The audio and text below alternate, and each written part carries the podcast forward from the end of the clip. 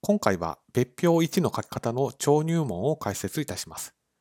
当動画の解説者の内田正孝は、週刊経営財務で収益認識の連載を、中央経済社で会計書籍の執筆を、税務研究会で収益認識、法人税、消費税のセミナー講師を務めさせていただいており、当動画をご覧いただくと、別表1の書き方の超入門が理解できるようになります。別表1というのは、法人税の納税額を集計する別表のことを言います。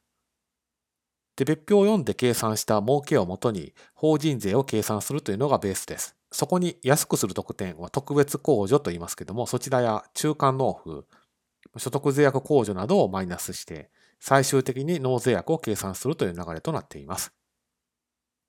なお、最新のひな形については、国税庁のウェブサイトに掲載されています。国税庁半角スペース別表というふうに検索をすると、目的のページへたどり着くことができます。なお、別表1というのは法人税の別表なんですけれども、地方法人税の計算もします。地方法人税とは何かというと、国に納める税金です。ですから国税なんですけれども、使う目的が国が地方へ配分するという税金です。ですから地方法人税と呼ばれ方がされています。そして法人税との関係でいうと、まあ、地方法人税の金額っていうのは法人税の数値を使って計算すると、リンクをしている関係にあります。では具体的にどういうふうに計算すればいいのかですけれども、どの数字、どの金額をもとに計算するのかっていうのは、別表1に具体的に指示がありますので、そちらに従っていくことになります。続いて、事業です。事業って何なのかですけれども、この別表1の2枚目という意味になっていて、具体的な計算をする別表になっています。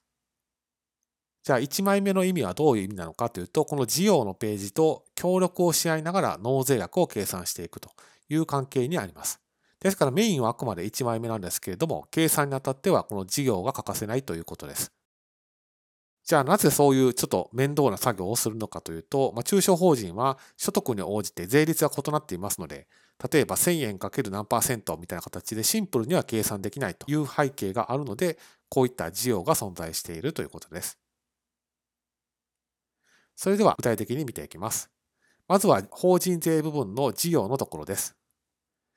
事業のところをよく見ると、この1のうち年800万円相当額以下の金額とか、1のうちうんぬんかんぬんというふうに書かれています。つまり、これは所得を細かく分けて、その所得金額別に税金を計算する前提となる数字をこちらで計算しています。じゃあ、この1って何なのかというと、別表1の1枚目のこちらの1番のところを意味しています。つまりどういうことかというと、別表を読んで計算した所得の金額を使ってこちらの金額を具体的に計算していくということです。で、この青色の金額をもとに緑色の欄に計算をしていくことになります。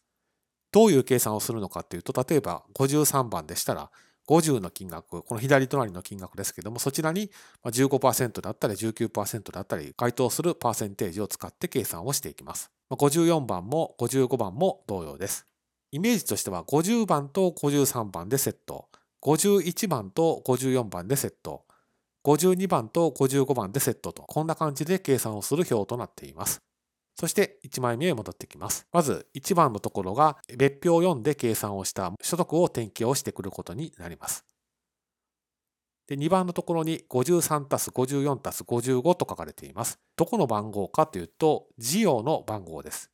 戻りますと、この53、54、55、まあ、すなわち儲けに税率をかけて計算した金額がこちらに2番へ転記がされてくるということになります。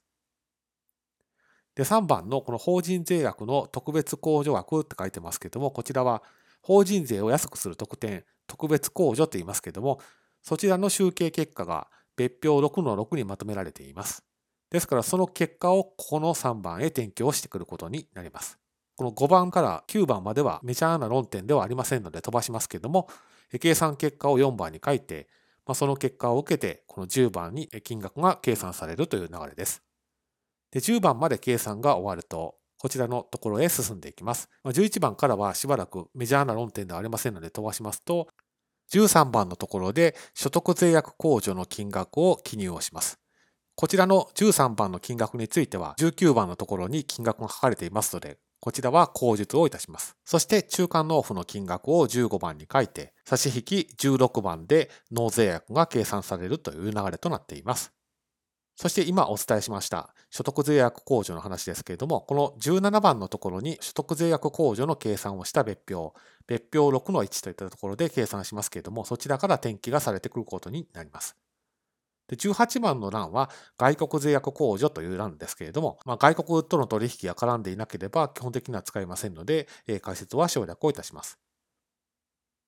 で、19番以降については、それぞれこの金額の計算の指示が出ていますので、その指示に従って記入をしていくことになります。で、20番と21番については、所得税約控除と、まあ、外国税約控除の金額を納税額からマイナスしきれたのかどうかに応じて金額を記入する欄が異なります。